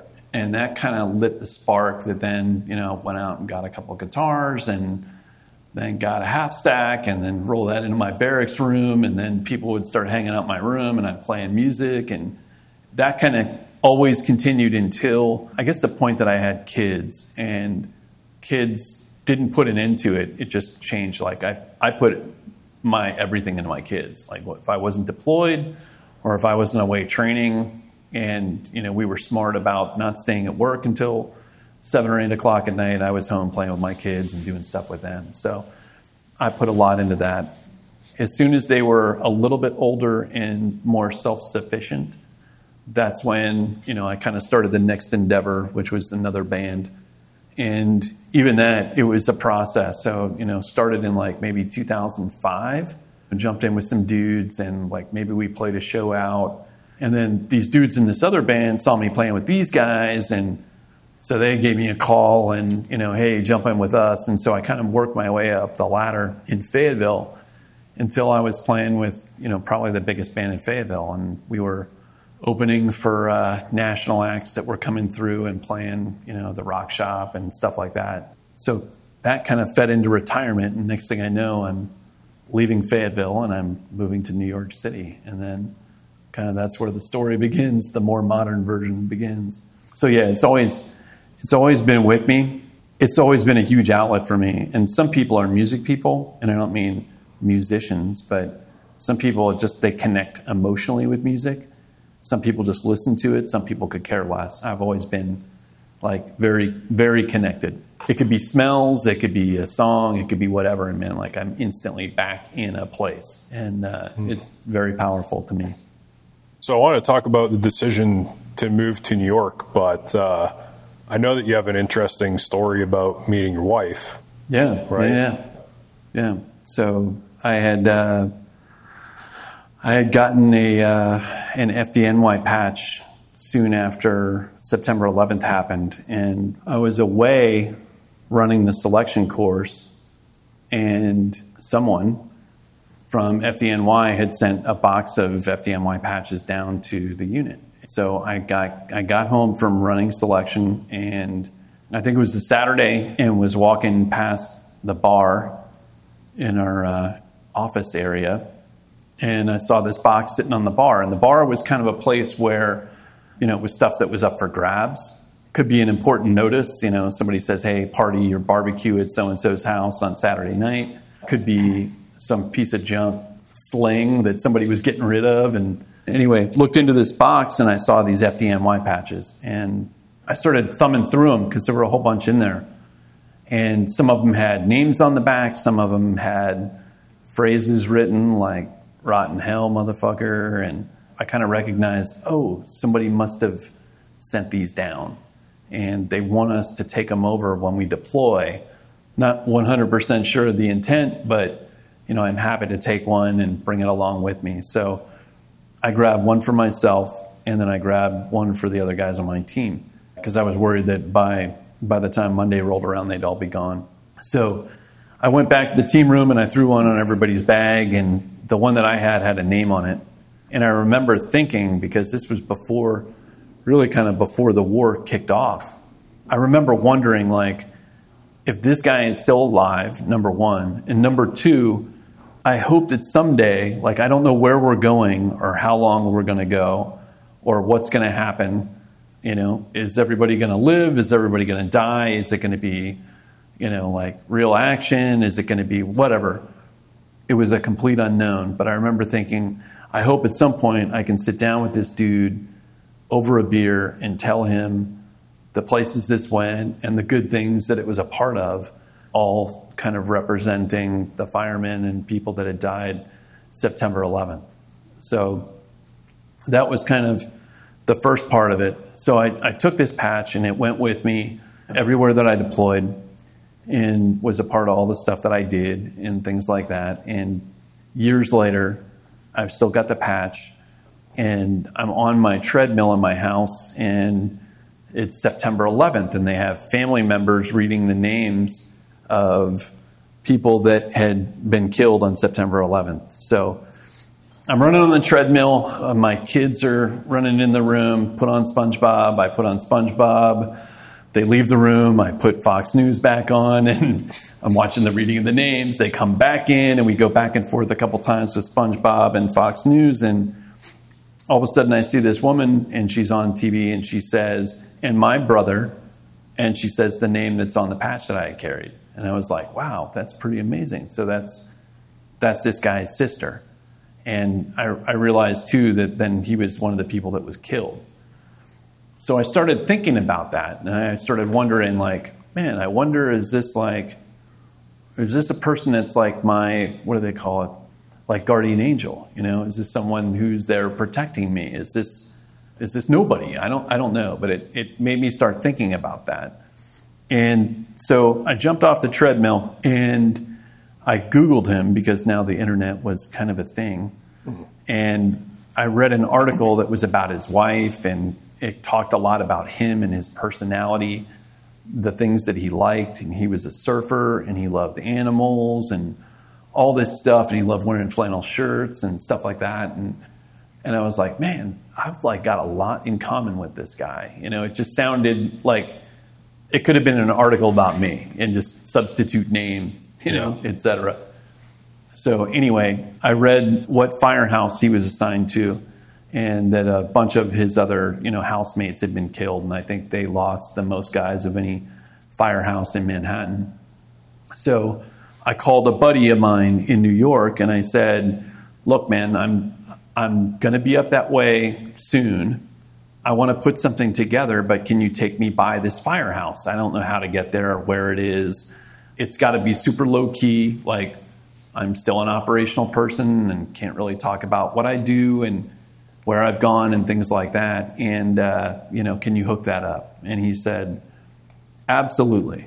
So months go by and I took this patch, the FDNY patch, and I took one of the big flags off of my assault vest, and I got a unit coin, and I had it framed in this uh, red, white, and blue matted frame.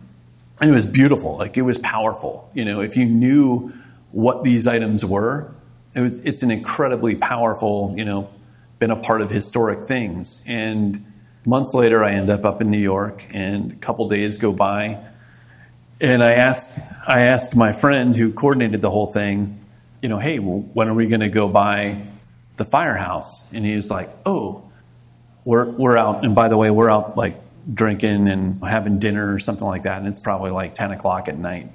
And he says, yeah, we're going to go by there tomorrow morning. I'm like, okay, now I'm a little bit nervous because I just want to slide in and slide out, totally low key. I have a couple more martinis, and he says, "Oh, hey, I got to tell you something about tomorrow. We're gonna we're gonna go there at ten o'clock because that's when all the firemen, you know, on the night shift are leaving, so they'll all be there, and yeah. all the morning shift guys will be coming on board." And I was like, "Yo, like, no, no, no, no, what part like, of low key? Yeah, like." So anyway, he can see that I'm I'm I'm kind of starting to stress a little bit. So I have another martini or two, and he says, "Hey, I got to tell you something else about tomorrow."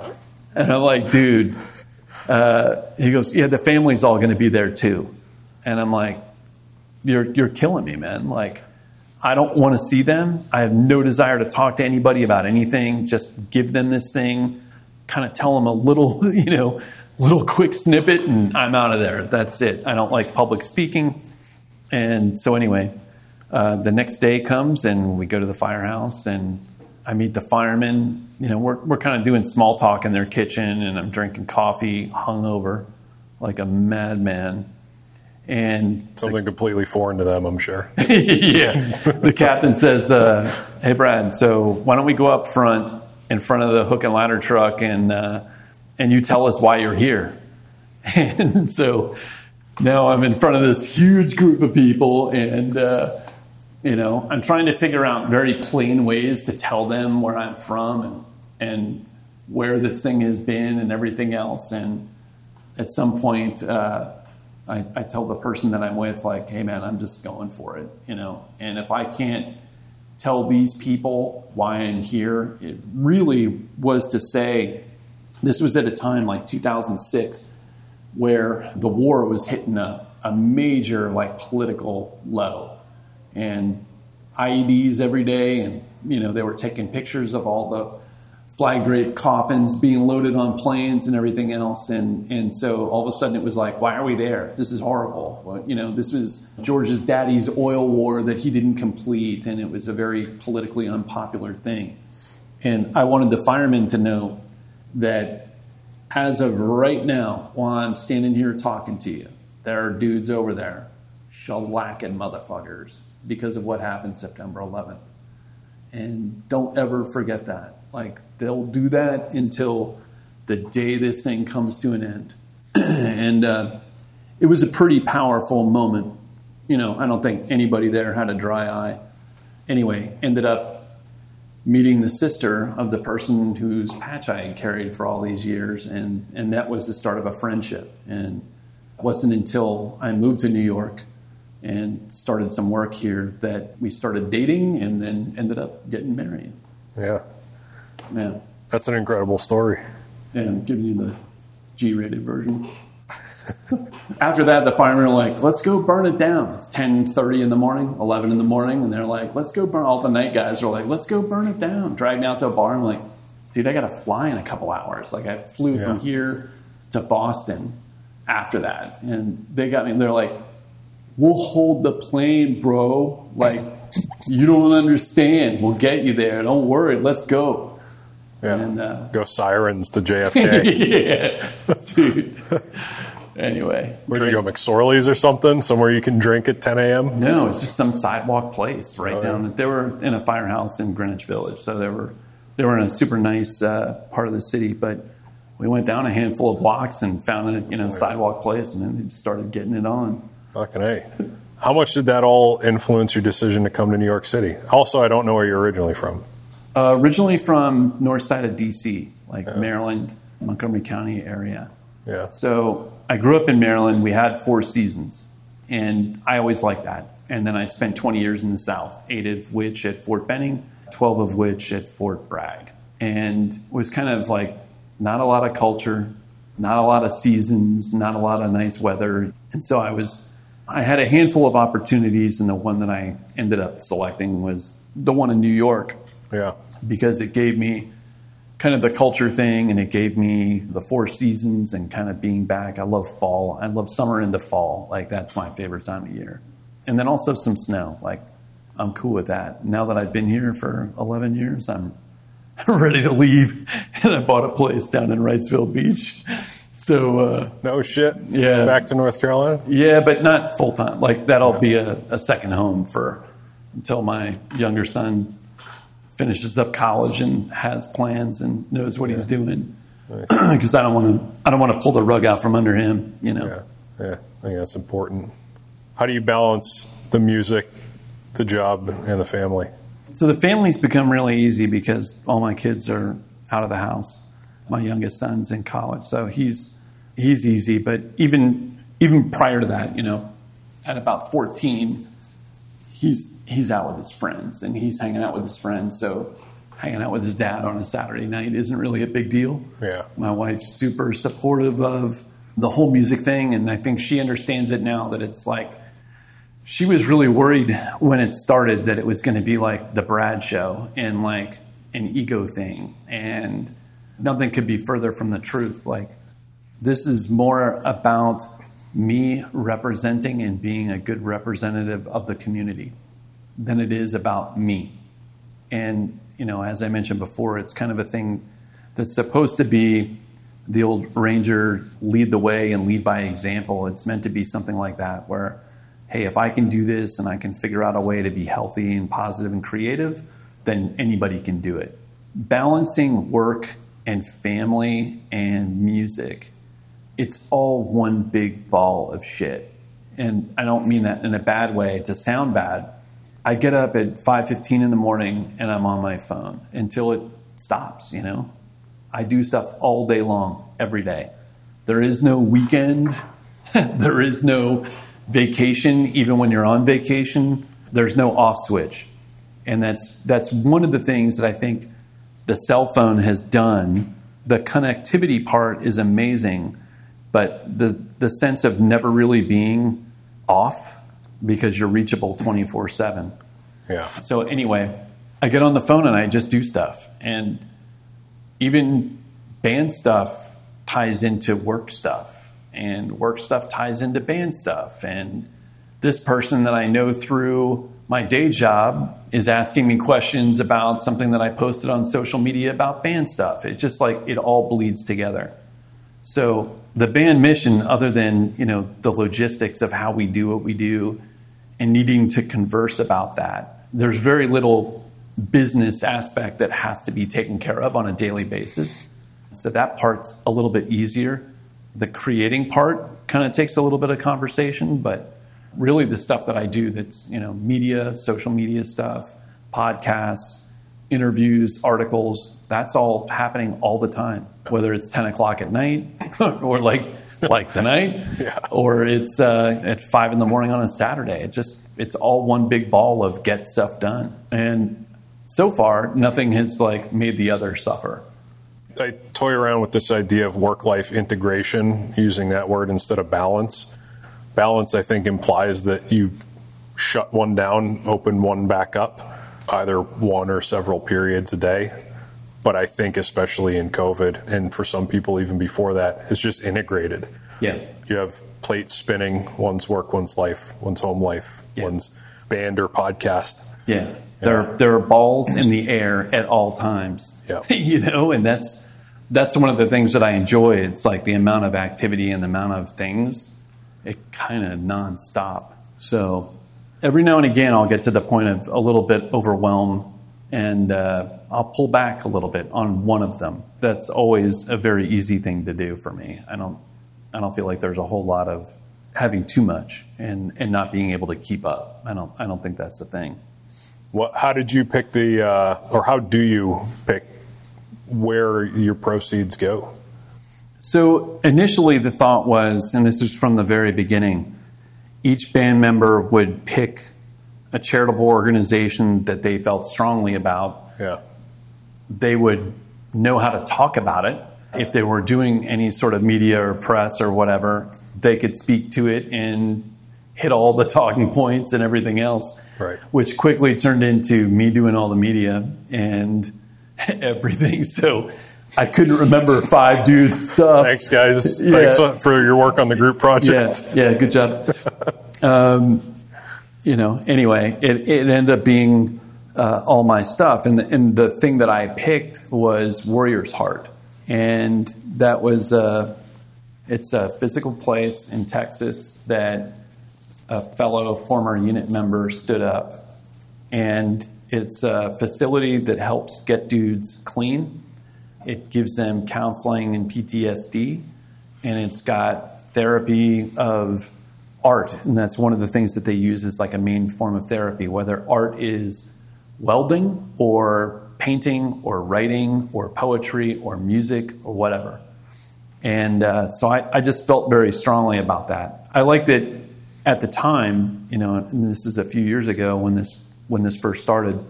I liked that someone recognized that like PTSD isn't just a thing by itself. PTSD is like it's a big ball of ugly stuff where usually there's a substance abuse problem woven in, there's marital problems, there's all kinds of other dynamics happening. And so I really like the idea of getting dudes clean before you start, you know, kind of going at the deep, dark stuff. And then once you start exploring that deep, start, dark stuff, is like having an outlet that's kind of teaching people how to do it in a creative way. So anyway, that that was the one that I had picked, and so right now we're contributing to two, uh, Warriors Heart being one, and Marine Raider Foundation being the other. Uh, that's just because Tyson, who was the former Marine Raider, he did some of the early you know podcasts and press stuff with me, so Yeah. I learned a little bit more about what they do, but they're basically providing direct support to family members of uh, fallen Marine Raiders. So there were some guys a few years back that were killed in a plane crash. I think seven of them. You know, and that's something that took care of of those guys' families, whether they needed hotels to stay in for memorial services or flights or any of that stuff. They were able to directly compensate. You know, give the family some sort of compensation to be able to take care of stuff. Yeah. So those are the two that we're supporting. I think at some point, and we may after this next album, we'll probably switch things up just because this isn't really about how much we're contributing monetarily to these organizations.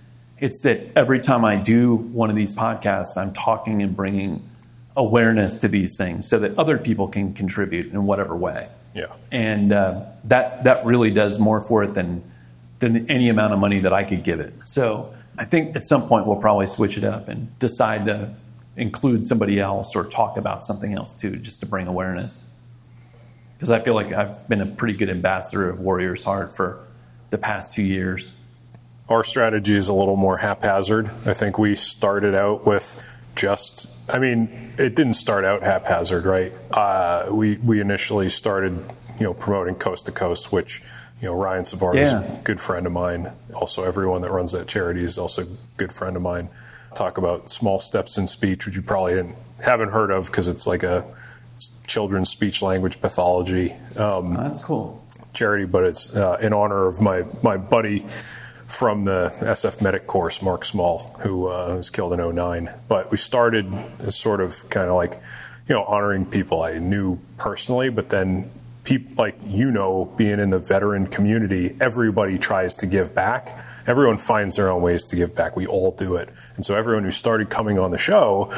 They're like, oh, you're involved in this, you're involved in this. Everyone's involved in something. And so we try to make it, you know, like episode topical to the episode, what that person cares about, or or where they're directly involved, or if we Yeah. have a tie-in with a previous guest, um, and we really just try to like spread awareness, whatever. And then anything that we make off the show, we never pocket any of it. So we put a little bit to like production cost, uh, and then last year we put more than half back into the charities that we either discuss on the show or people come on and talk about them too. And again, it's like we're never going to be able to have our our awareness aspect is probably outsizing our our monetary impact by far. You know, we're small time. it's funny because you know early on the desire was like hey we sell x amount of songs we'll take that you know and give it to these organizations. And you realize very quickly like oh to sell your shit on itunes you have to agree to apple music. And so why am i going to get on and pay for something on itunes when i can just stream it on Apple Music or Spotify. And so we elected early on, rather than do something that was like, okay, here's a CD you have to buy, that it would be better to get out there and at least do it. And whether it makes a dime or, or none or a million dollars, like it, we just want to get it out there so that people have access to it. Yeah. And then it can grow that way too. So it's interesting because we're like verified artists on Apple Music and Spotify and everything else. So we can see uh, the analytics of, hey, our average listener, which was another surprise, is like 18 to 31 male. You know, like that's kind of cool. You know, like we're hitting young kids or hitting people that you know it's not it's not a bunch of old veterans sitting around listening to Yeah. sad campfire songs about deployment. You know, it's not that at all. So that's been a real surprise. And then in terms of that, like if somebody does buy a song or buy an album, you know, we don't get that whole amount. There are multiple layers of things that you know get Yeah. paid for. Apple Music takes thirty cents of a song, so if they sell it for ninety nine cents, you're starting at sixty nine cents, and then the aggregator, which is the third party that uploads it onto these platforms and gives it a UPC code so that it can be a sold item, they're taking seven cents, and then you know start trickling that down. You know, Okay, it's pretty yeah. thin. So Yeah. We uh, we funded self funded the album, and people will say that too. They'll be like, "Why don't you do a GoFundMe?" Like, I'm not going to ask people for money so that I can go like make an album. That, that just seems like super counterintuitive to the whole message of what we're trying to do. Yeah. Like, I don't want somebody to have to spend money. Buy a song. If you want to support this, buy a song, stream it, whatever. We're getting, you know, royalties from streaming too. So if they want to support the band to help offset the costs of all the things that we do, which is pretty phenomenal, they can buy merchandise on our website, whether it's t-shirts or hats or whatever. And we're kind of with this next album, we're going to revamp everything. So we've got new merchandise coming and Yeah. all that stuff. I think we're going to do some vinyl that we sell mainly not because everybody is going to buy it to listen to the record, but it'll be a pretty cool piece of artwork too. So, Yeah. you know, they get something, but know that that'll that'll also help like offset costs that we incur. I think the first album cost us to the tune of about 35 G's to make and record, and that was all done properly. Like we didn't get any handouts. The only person that we didn't have to pay for his time was our producer, who's you know multi Grammy award winning, probably like the hottest producer in music today. But he's a veteran also, so he reached out and was like, "How can I help? You know, I'd be Yeah. happy to produce." And Yeah. I don't ever do this, so consider it a, a helping hand. But nobody's given us anything other than you know help out in that regard. So everything costs money. Mastering costs money. Mixing costs money. Studio time costs money. Traveling costs money. Yeah. Hotels, all of that stuff. So when you pile all that stuff together, man, it's a pretty exorbitant amount. you know, Yeah. but uh, fortunately, we're able to do it ourselves. So. Are you guys going to tour?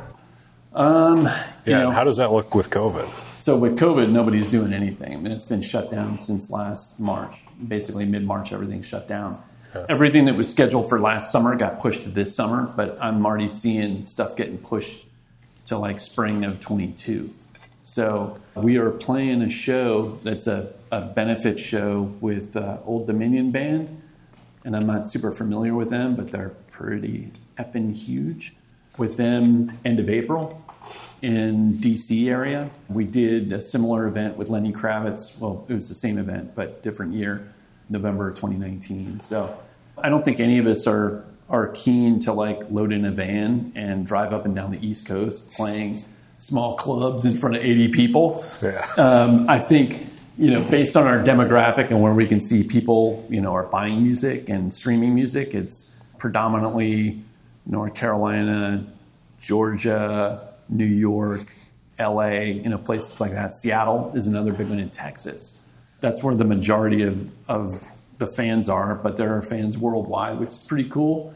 I don't think any of us want to go driving a van up and down the East Coast playing for you know a handful of people. So we'd rather do things like festivals or special benefit stuff or USO stuff. So we had some USO stuff in the works right as COVID started kicking off, and uh, that whole thing was like ten days. Yeah. Seven countries, you know, seven bases or something like that. And it was Oh, like, nice. Dude, that would have been awesome. Yeah. You, know? You get a per diem or, you know, whatever, I can buy ramen every day or some planters peanuts or something, you know, Get that- some pistachios. Get that next deployment in. Yeah. Go over to uh, Afghanistan. exactly.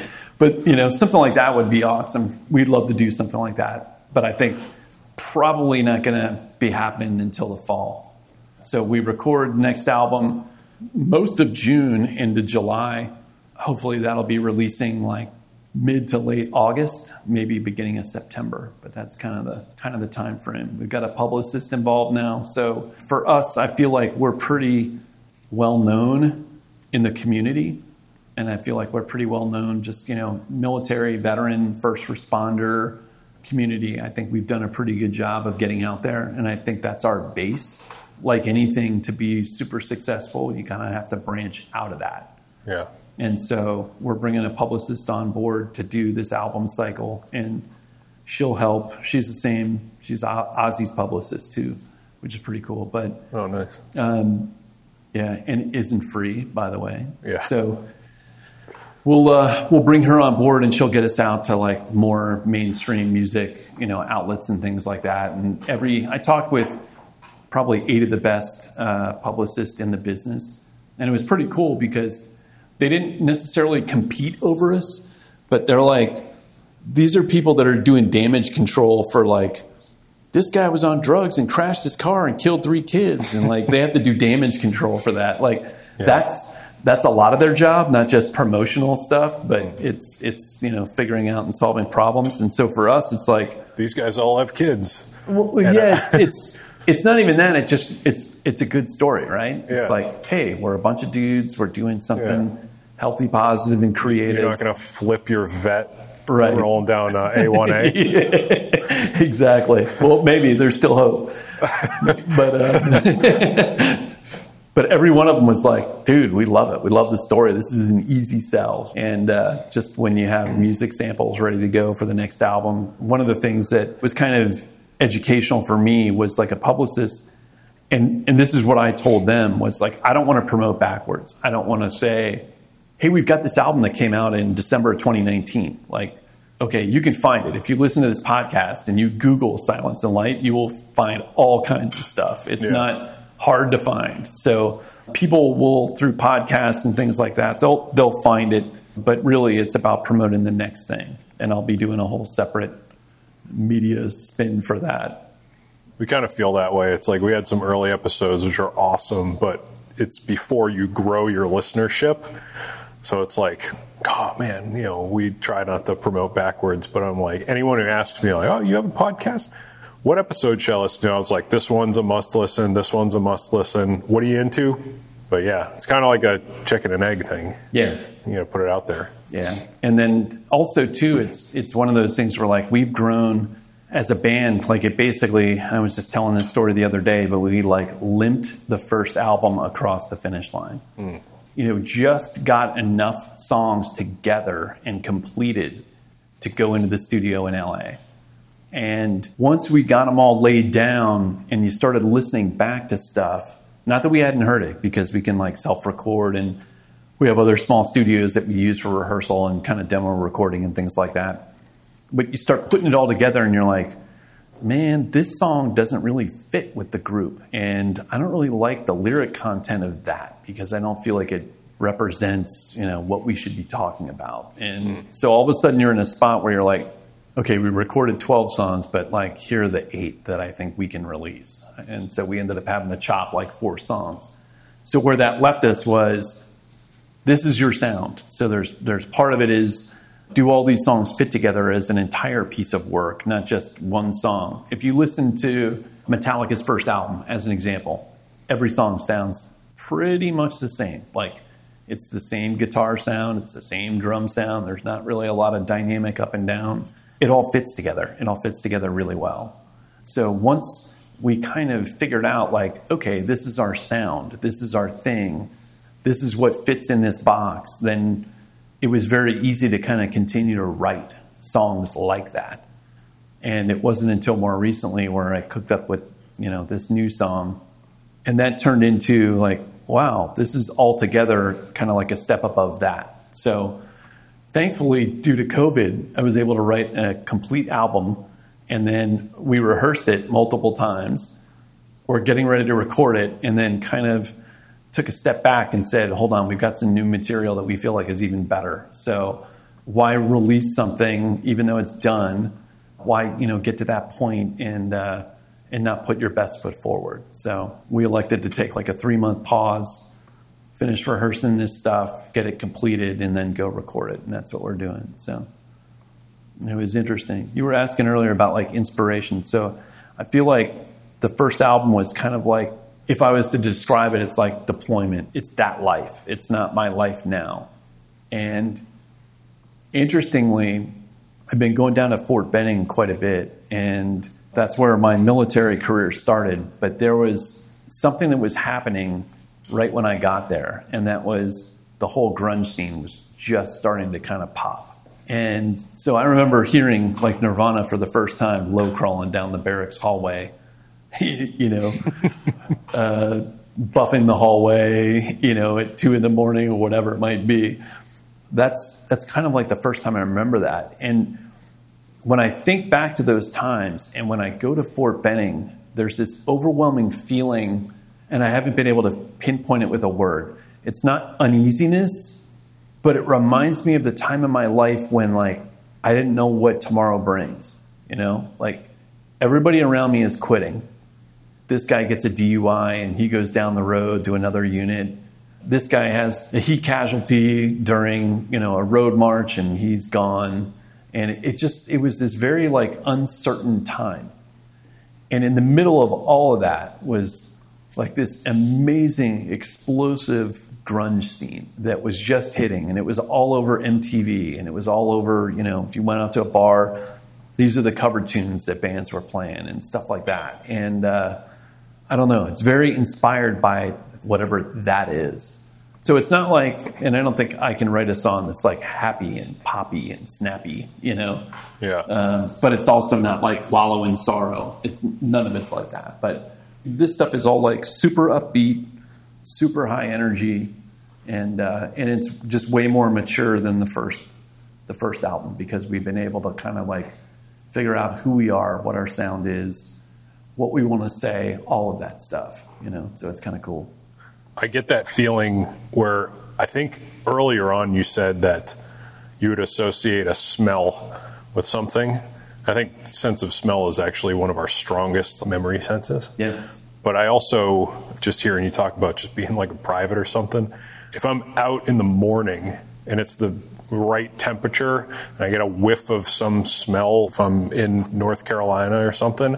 And if I like just close my eyes for a second and try to like capture it and savor it, I, I like being able to just hold on to those moments of nostalgia. You know, it could be like them doing a controlled burn in the woods yeah. and you get that whiff and you're like, oh, I, yeah, I'm 20 years old and I'm land napping right now, you know, and just try to hold on to that moment before it gets away. For me, it's not like it's not like I want to relive those days. It's I didn't realize how it wasn't in, until I started going down to Fort Benning, and I've been down there, I don't know, six or eight times in the last like two years, and it hit me the first time I was down there exactly what you're saying. It's like there's only one place that smells like this and has the humidity level of this, and Yeah. all the plants and things that you you smell and all of that, and so. I started thinking about it and I'm like, man, it all ties back to the music. So, like, this was the soundtrack. So, I think what I've done is kind of like effectively capture that essence. But instead of doing it with a smell that takes me back, it's I've done it with music. And it's so, it's all very much of that vein, of that kind of genre, except it sounds really modern. So when's the new one due out? Um, yeah, so we'll record most of June and part of July. And that should finish up probably mid August. And then it takes a little while to kind of like get everything filtered up and uploaded and everything else. And like, I'm thinking it'll be late August or early September. And we may try and pick a date like September 11th to release it on, or something that's you know more memorable than just picking an arbitrary date. Plus, that'll probably time with like if we've got uh, some big articles or press or things like that that we're doing, and we'll probably want to time it with that also. So 20 year anniversary too. yeah, that's Big crazy this year. We did ours on Memorial Day, and we were just kind of like, we can hit this deadline, and it means something. Let's do that. But yeah, yeah, 20 years, man. It's almost unbelievable. Yeah, it doesn't even seem real. in some ways, it feels like 40, and in some ways, it feels like three. I'm also at the point where I don't know if you get this. I think it comes with getting older, but I have this tendency to go like, yeah, it's like three years ago, and we were doing X, and it's like, oh wait, no, that was nine years ago. But my brain is like, no, that was only three years ago. Everything is like, oh, 2007, yeah, that was like three years ago. Yeah. Was having with our our mutual friend was having that conversation about something this morning via text, and he was Yeah. like, was that 2011? I was like, dude, holy crap, that was 2011. Heard you talk on another podcast about how you drew some of your musical inspiration about like rock coming out of the 60s and Vietnam and that kind of stuff, but you are also interested in the military, do that kind of stuff. If I'm off base, let me know.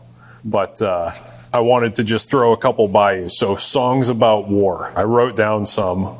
You know, remind the group that I'm the lay consumer of music. So, all right, war. Huh, what's it good for? Versus Fortunate Son. Oh, fortunate son. Yeah. Yeah. Okay. Oh yeah. War Pigs versus Run to the Hills. Hmm. I think it would have to go War Pigs, even though I think War Pigs. I mean, I will always pick Sabbath over pretty much every other band, but Yeah. I think I think yeah, I gotta go War Pigs on that. Okay.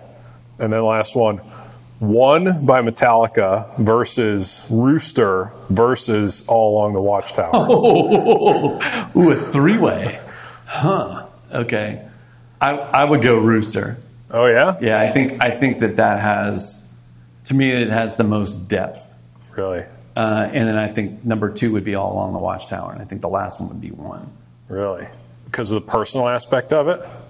Because um, Rooster's about the guy's dad, right? Yeah, but I, I think Rooster, the thing I liked about it to me is that it doesn't just talk about like, I'm dropping bombs and, you know, Yeah. here comes close air support, raining brass, you know. Yeah. It's it's talking about some of the more I don't know, in a in a in a visceral way. Like it's it's talking about war and aftermath and struggle and all of that. It's not like glorifying something. I think it's funny to see bands that think they're badasses because they play like metal, you know. And Slayer, Slayer would be a great example of that. Like their their uh, their main guitar player is all you know. He's a badass because he wears real chains on stage and like, dude, you play music. Like enjoy that you play music. Don't try and be a tough guy. you know. So it's all in the circles that you run with. It's kind of Yeah. like skydivers or rock climbers. Yeah. So I would put another one on that list. Yeah, I was going to ask you, what did I miss, or what's your top?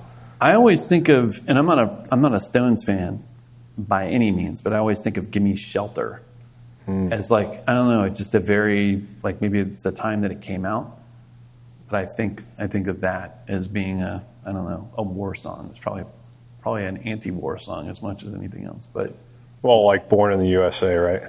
yeah, It's like we're all pumping our fists, flying overseas to a song telling us that war doesn't make any sense. yeah. I thought you'd go Rooster because of the, uh, you just got finished talking about grunge, man, and that was right in there, right? Yeah, that definitely is. That's definitely one of them. That that's probably the band that at the time I connected with the most, just because they were aggressive and they had a sound. Uh, them and Nirvana both. I, I super connected with them, and then that kind of led me to Soundgarden and them not as much, but it's more about to me like that was the last real rock scene. Like there's been nothing like that since rap, pop, yeah, there's you know huge movements in that. But the last real rock scene was grunge. There's been nothing like it since. There have been offshoots of stuff. So like metal kind of merged with rap, and that started things you know like Korn and there have been like Scandinavian death metal and things like that that didn't exist. And Yeah. but those aren't huge movements, not not like not like grunge was. And so it's interesting to see nowadays like what the kids like. Except I found like my son is a perfect example. My younger son is a perfect example of this. Like grunge is their classic rock.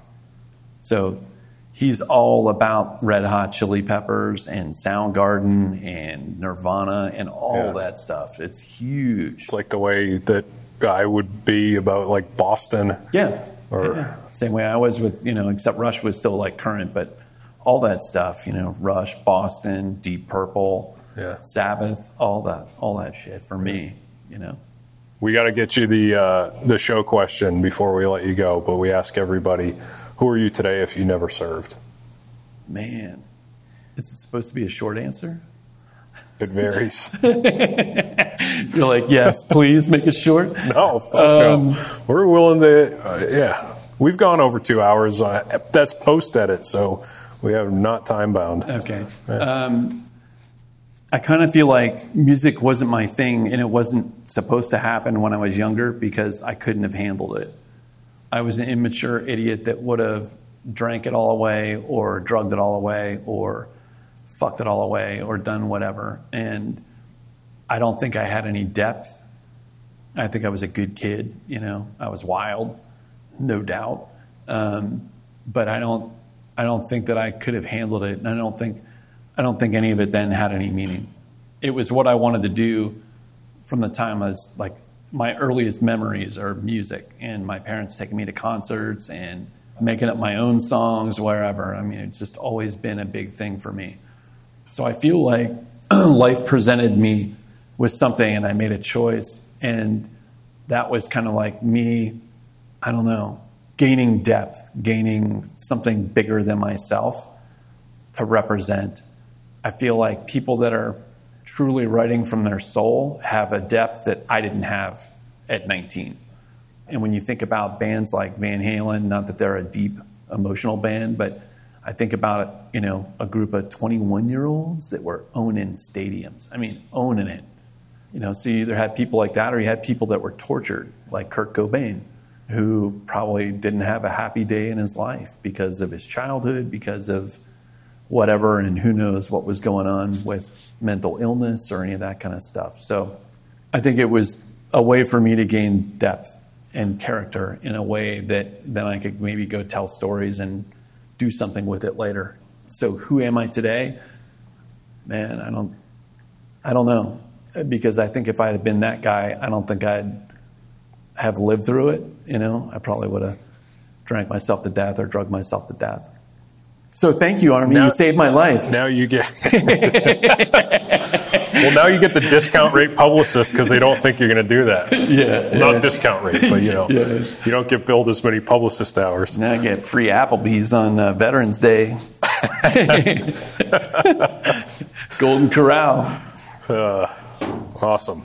Thanks for having me. I think it's cool that you're doing what you're doing. I mean, this is all in a way, right? It's all it's all for the same purpose. You know, it's for the same reasons, and it's not about self notoriety or anything else. It's about doing the right thing and trying to trying to help out where you can and trying to show people. And I, everybody that I do a podcast with, I think it's pretty awesome because it's a platform that didn't exist ten years ago in popular, not the way that it is now. Yeah. Um, but that's all I do, man. I'm in my car. Rarely am I listening to music. I'm listening to like audiobooks and podcasts and stuff like that. Yeah. All about true crime, which is a whole other True crime. podcast. Oh yeah, it's like its own friggin' Yeah. genre. Yeah. Well, yeah, I mean, we believe in the medium too. So we would rather just tell real people's stories than try to be prescriptive because I'm for sure not the authority on any of that. Yeah. But we can tell you about how people feel about their own lives. Yeah. And yeah. then if you relate to them, cool. Yeah. One of the things that I noticed in just doing what I'm doing with the music thing is that the first responder community, it's as big of a part of all of this. They struggle with the very same things that military community people do, you know.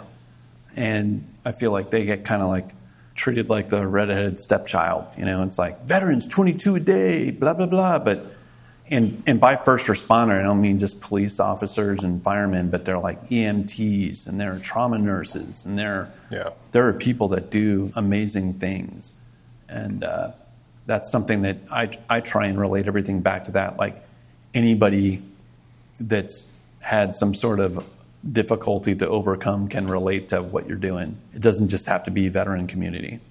Right. Obviously, transition is a different thing, you know, but yeah.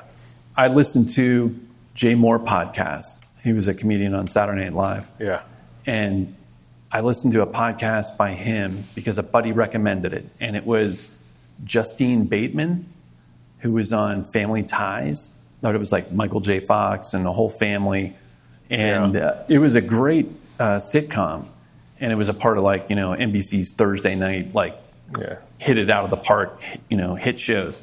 Anyway, she talked about on this podcast, she talked about her fall from fame and she wrote a book.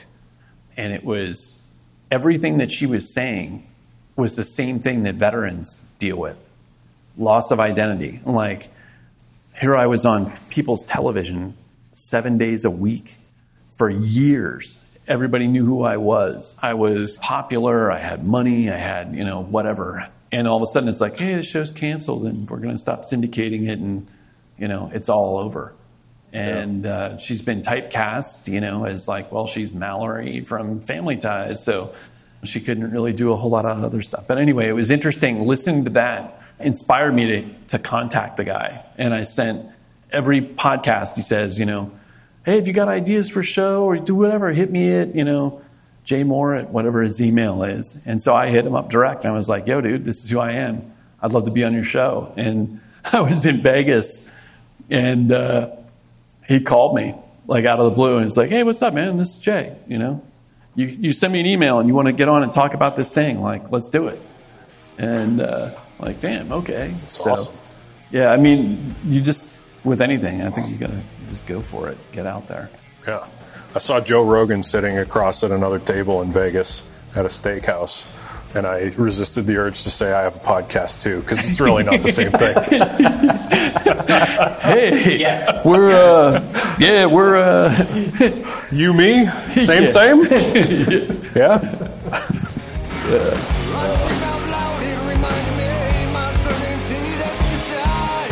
Thanks for tuning in to this episode of Thank You Now What, a podcast about life after service.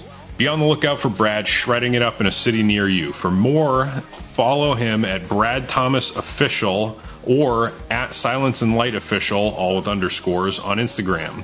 You can also head back to silenceandlightmusic.com to check out them as well as the organizations they support.